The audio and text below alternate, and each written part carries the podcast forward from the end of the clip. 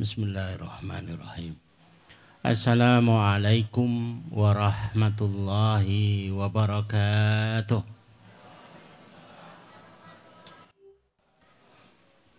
Alhamdulillah. Wassalatu wassalamu ala ashrafil anbiya wal mursalin.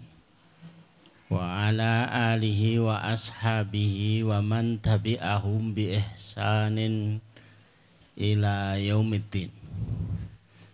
Nashhadu an la ilaha illallah wahdahu la syarikalah wa nashhadu anna Muhammadan abduhu wa nabiyuhu wa rasuluh. La nabiyya wa la rasula ba'dah. Allahumma syrah sudurana wa tazawwas an sayyiatina Wahab lana fahmal anbiya wal mursalin. Wahab lana fahmas salafus salih. Allahumma anfa'na bima alamtana wa alimna ma yanfa'una wa zidna ilman. Wa na'udhu billahi min ahwali ahli nar. Allahumma la sahla illa ma ja'altahu sahla wa anta taz'alul hazna idza syi'ta sala. Rabbi israh li sadri wa yassir li amri wahlul 'uqdatam min lisani min lisani yafqahu qawli. Rabbi zidna ilma. Bapak Ibu jamaah sekalian yang semoga dirahmati Allah, semoga dicintai oleh Allah Subhanahu wa taala. Mudah-mudahan kita termasuk yang tidak kehilangan arah. Sekalipun rutenya sudah hafal. Kalau Jumat sore itu pengajian di Mandi. Yang saya maksud dengan arah itu adalah alasan kita harus ke sana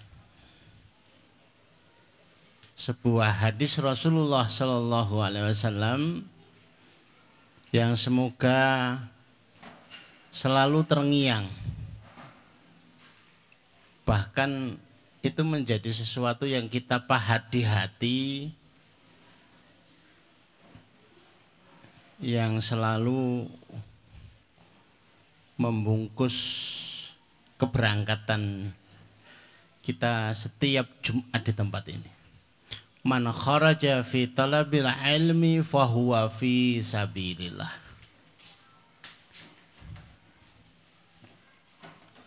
Barang siapa yang keluar itu sejak bandul pintu. Sejak pintu keluar dari rumah itu nawaitunya fi talabil ilmi maka sejak itulah argo itu berjalan berlaku untuk kita dan tulisannya itu visabilillah. Ngantuknya juga ditulis visabilillah, capeknya juga ditulis visabilillah. Bapak Ibu yang dirahmati Allah sehingga apa pun yang kita dapatkan seharian itu ditulis fi sabilillah.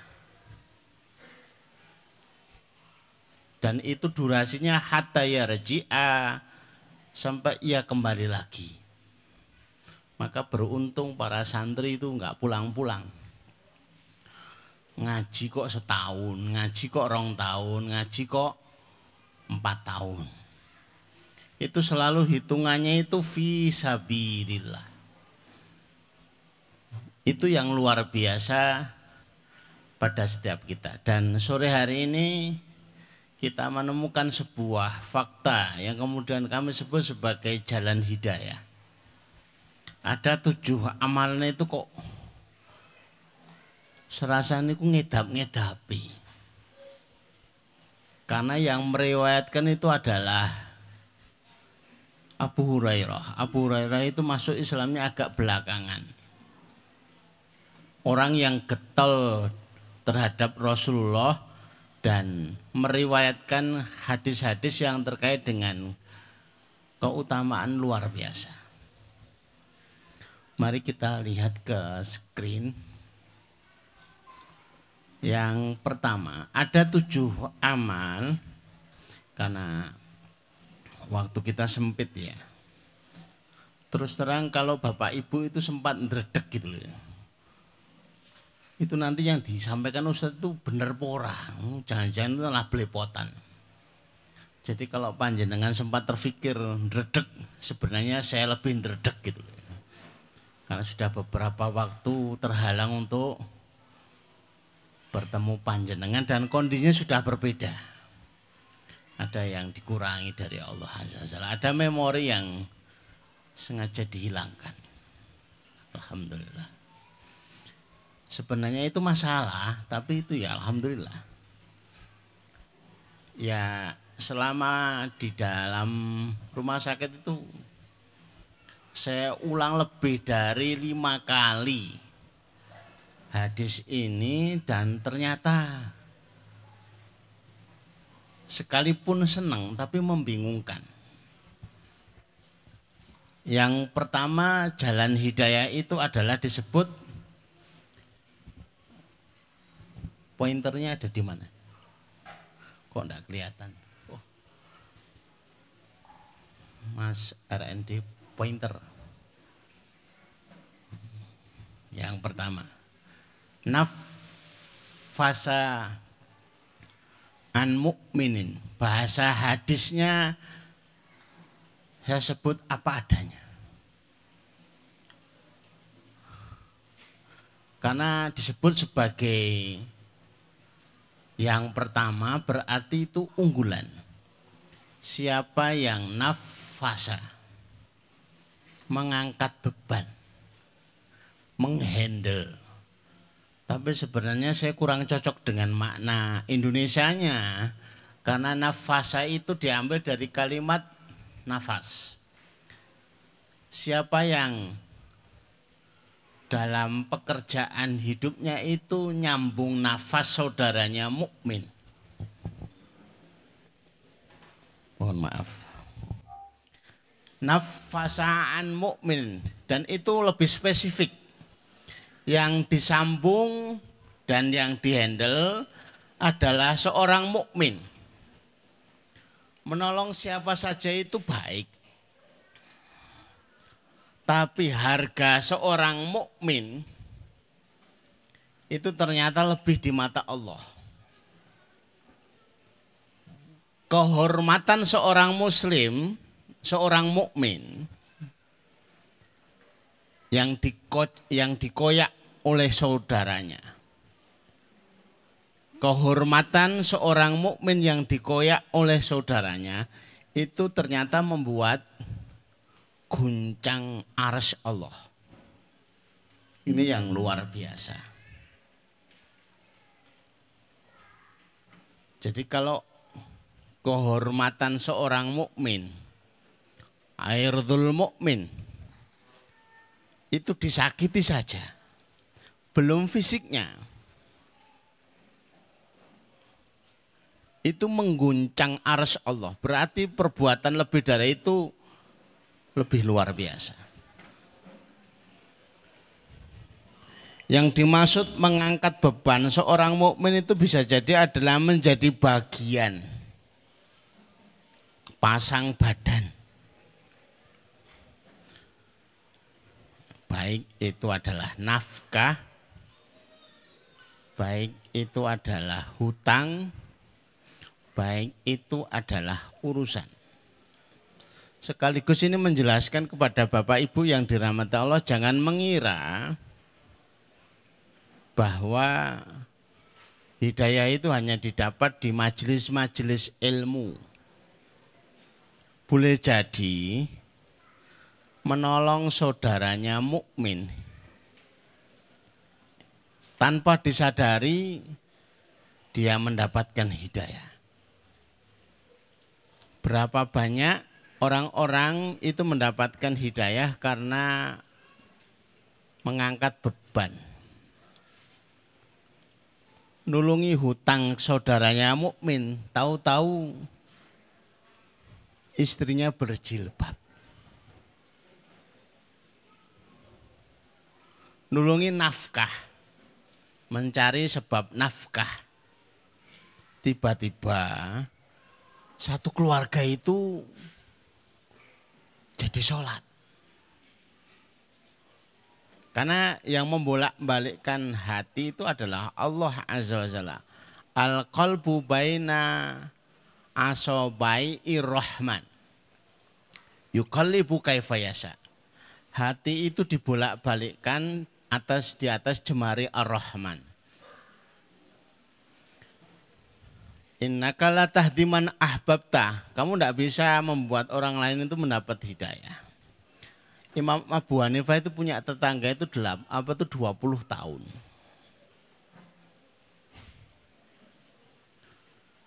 Itu gara-gara saluran pembuangan akhirnya itu bocor. Air lambah-lambah di halaman dan itu selama 20 tahun. Abu Hanifah itu diem aja. Sementara tetangganya itu seorang Yahudi. Begitu dikasih tahu, kaget. Alangkah sabarnya seorang mukmin. Seketika itu masuk Islam. Seketika itu mendapat hidayah, seketika itu masuk Islam. Maka kalau jenis amalan ini disuguhkan kepada panjenengan, maka ini harus dipilih yang pertama. Menghandle. Tapi saya orangnya miskin.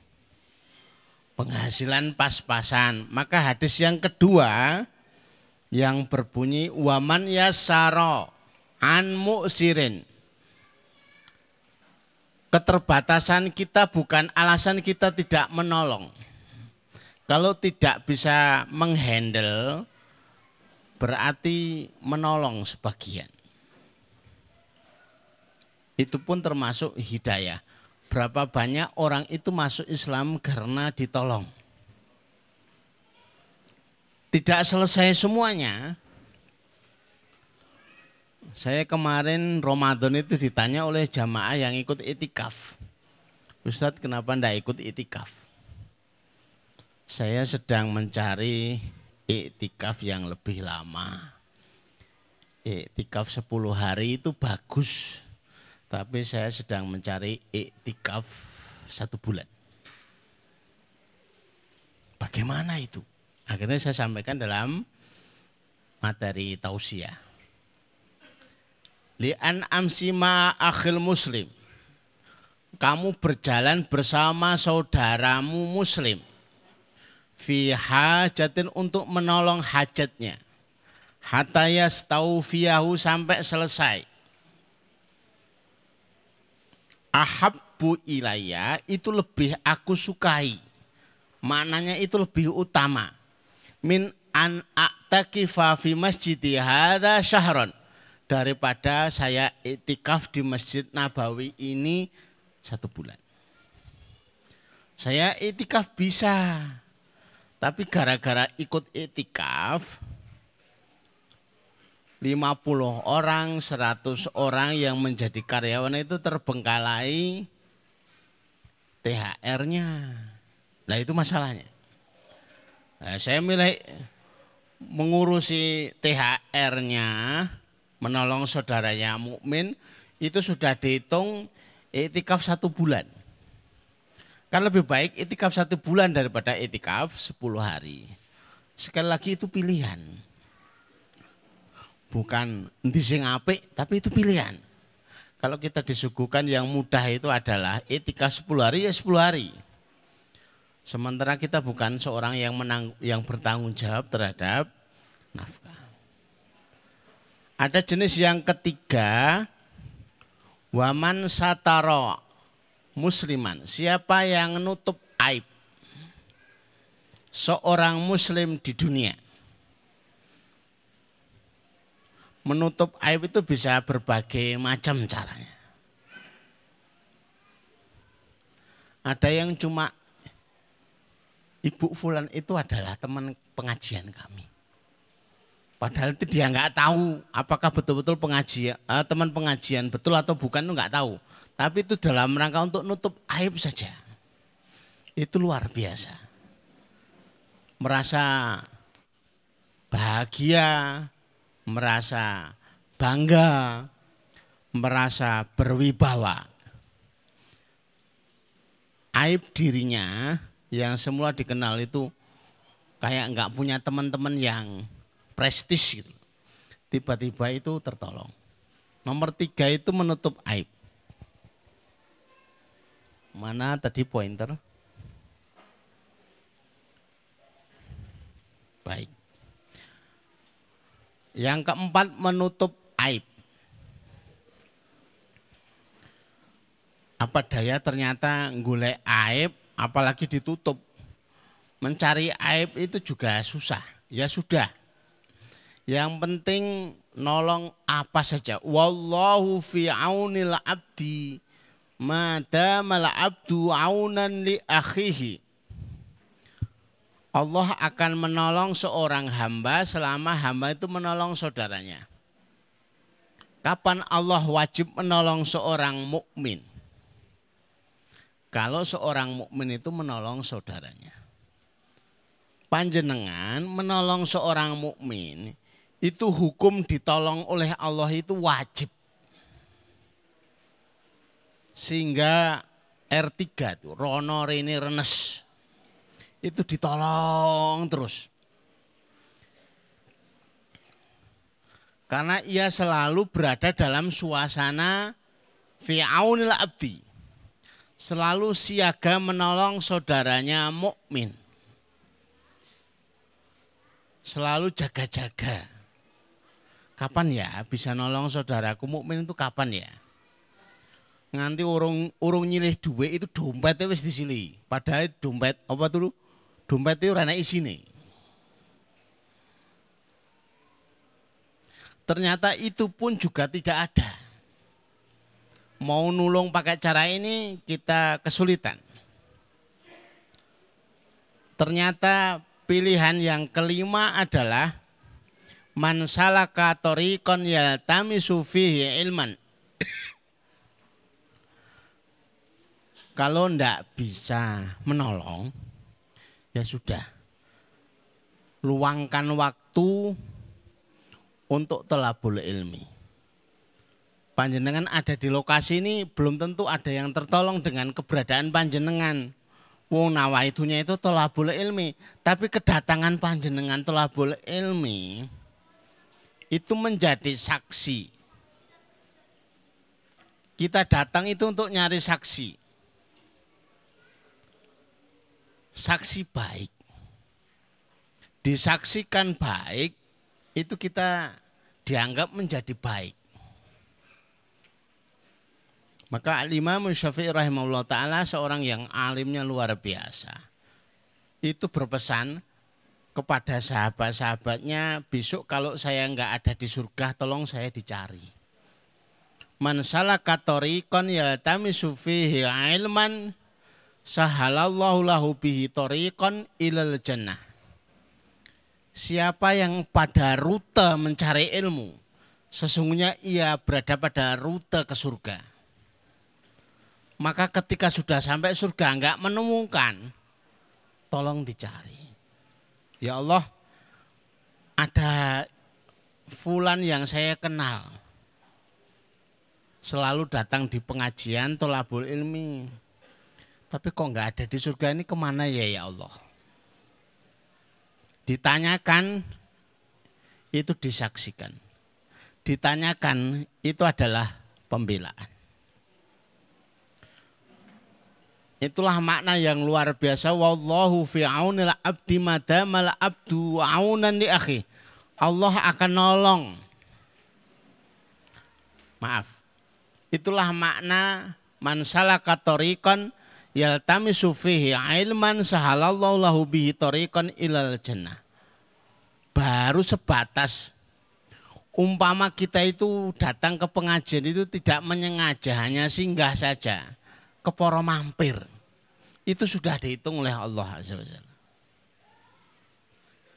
Kalau datang di majelis ilmu juga kita tidak bisa, maka pilihan selanjutnya apa daya?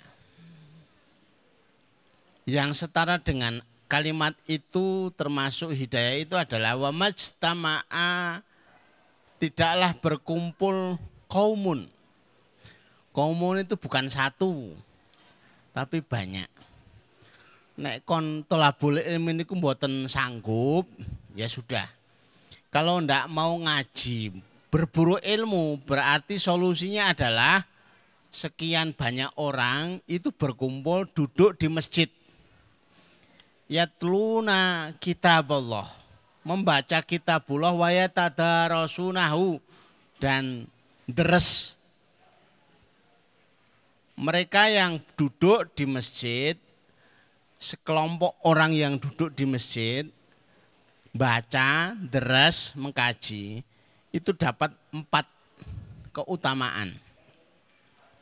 Yang pertama adalah dia akan ditulis sebagai orang-orang yang berhak mendapat hadiah nazalat alaihimus sakinah. Orang yang tenang diturunkan sakinah. Ada yang nyebut sakinah itu adalah makhluk Allah. Ada kalanya sakinah itu adalah ketenangan secara sikap. Ada kalanya sakinah itu adalah makhluk Allah.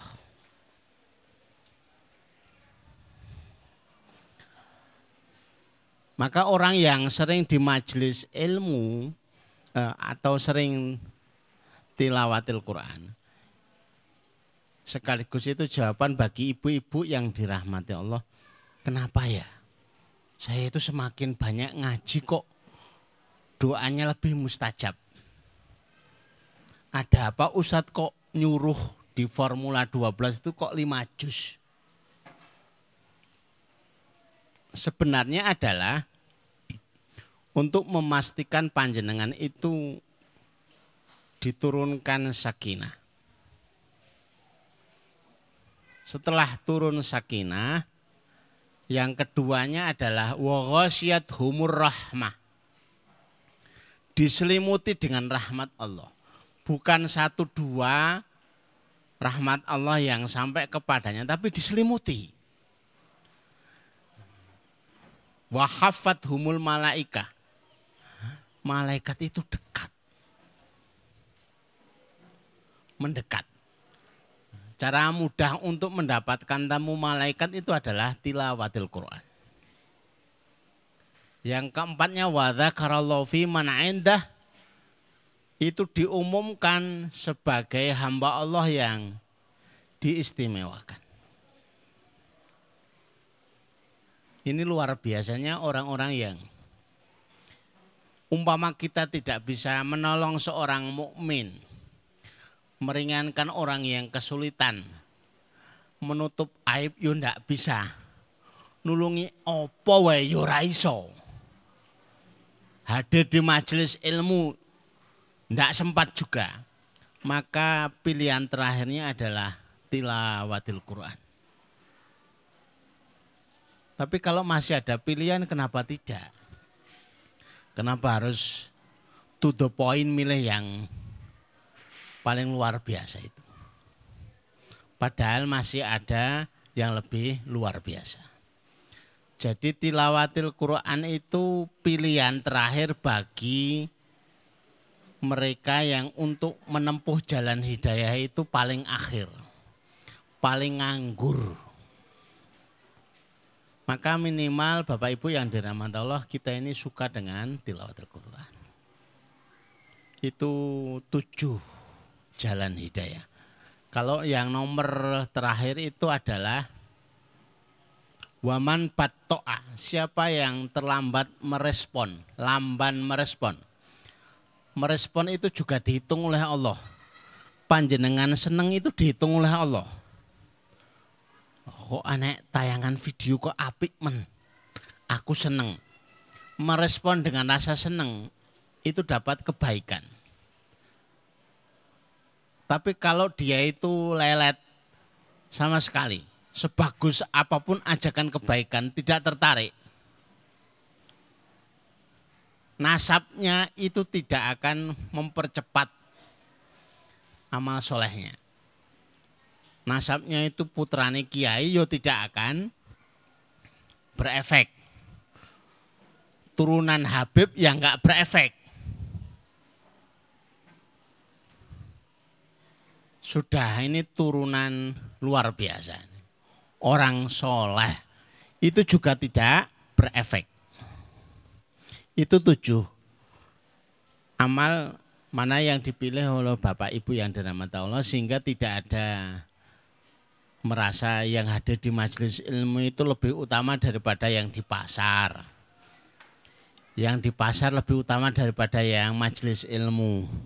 Tidak ada elan bapak sama anak. Bapak merasa sangat berjasa kepada anak karena sudah banting tulang. Karena akhwani indah Rasulullah ada dua orang zaman Rasulullah kakak sama adik. Yang adik itu jadi santri, yang kakak itu yang bekerja. Masalahnya adalah yang bekerja merasa berjasa daripada yang menjadi santri. Ternyata Rasulullah menyabdakan la'ala turzakubi. Bukan panjenengan yang berjasa. Boleh jadi panjenengan mendapatkan rezeki itu ya gara-gara ada yang jadi santri itu.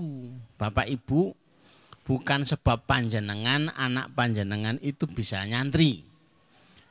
Tapi dibalik boleh jadi panjenengan itu bisa bekerja ya gara-gara anaknya jadi santri. Itu yang luar. Mudah-mudahan menjadi majelis ilmu yang bermanfaat. Ada tujuh sudah kami sampaikan, sudah masuk waktu maghrib, kita tutup dengan doa bersama Bismillahirrahmanirrahim Allahumma salli ala Muhammad wa ala ali Muhammad kama sallaita ala Ibrahim wa ala ali Ibrahim innaka Hamidum Majid. Allahumma salli ala Muhammad wa ala ali Muhammad kama sallaita ala Ibrahim wa ala innaka Hamidum Majid. Walhamdulillahi rabbil alamin. Hamdan syakirin hamdan naimin. Hamdan ni'ama yukafi masidah ya rabbana lakal hamdu kama yang bagi li wajh wa azimi sultanik. La ilaha illa anta subhanaka inni kuntum minadh-dhalimin la ilaha illa anta subhanaka inni kuntum minadh-dhalimin la ilaha illa anta subhanaka inni kuntum minadh-dhalimin Allahumma ya Rahman ya Rahim ya Hayyu ya Qayyum ya Dzal Jalali wal Ikram. Allahumma ya Rahman ya Rahim ya Hayyu ya Qayyum ya Dzal Jalali wal Ikram. Allahumma ya Rahman ya Rahim Ya Hayyu Ya Qayyum Ya Dzal Jalali wal Ikram. Allahumma inna nas'aluka min khairin ma sa'ala minhu nabiyuka Muhammad sallallahu alaihi wasallam wa na'udzubika min syarri ma sta'anta min nabiyuka Muhammad sallallahu alaihi wasallam. Antal musta'an alaikal balag wa la haula wa la quwwata illa billah. Ya Allah sesungguhnya kami mohon seluruh kebaikan yang pernah diminta oleh Nabi kami sallallahu alaihi wasallam. Ya Allah sesungguhnya kami meminta perlindungan yang pernah diminta oleh Nabi kami sallallahu alaihi wasallam. Sesungguhnya engkau lah tempat kami meminta tolong. Engkau lah yang menyampaikan segala urusan. La haula wa la quwwata illa billah. Allahumma kfina bi halalika an haramika wa aghnina bi fadlika aman siwaka ya Allah. Cukupkan kami dengan yang halal sehingga kami tidak butuh dengan yang haram. Ya Allah, kayakan kami dengan anugerahmu sehingga kami tidak butuh kepada selainmu. Allahumma inna nas'aluka amalan baran wa rizqan daran wa aisan wa qaran.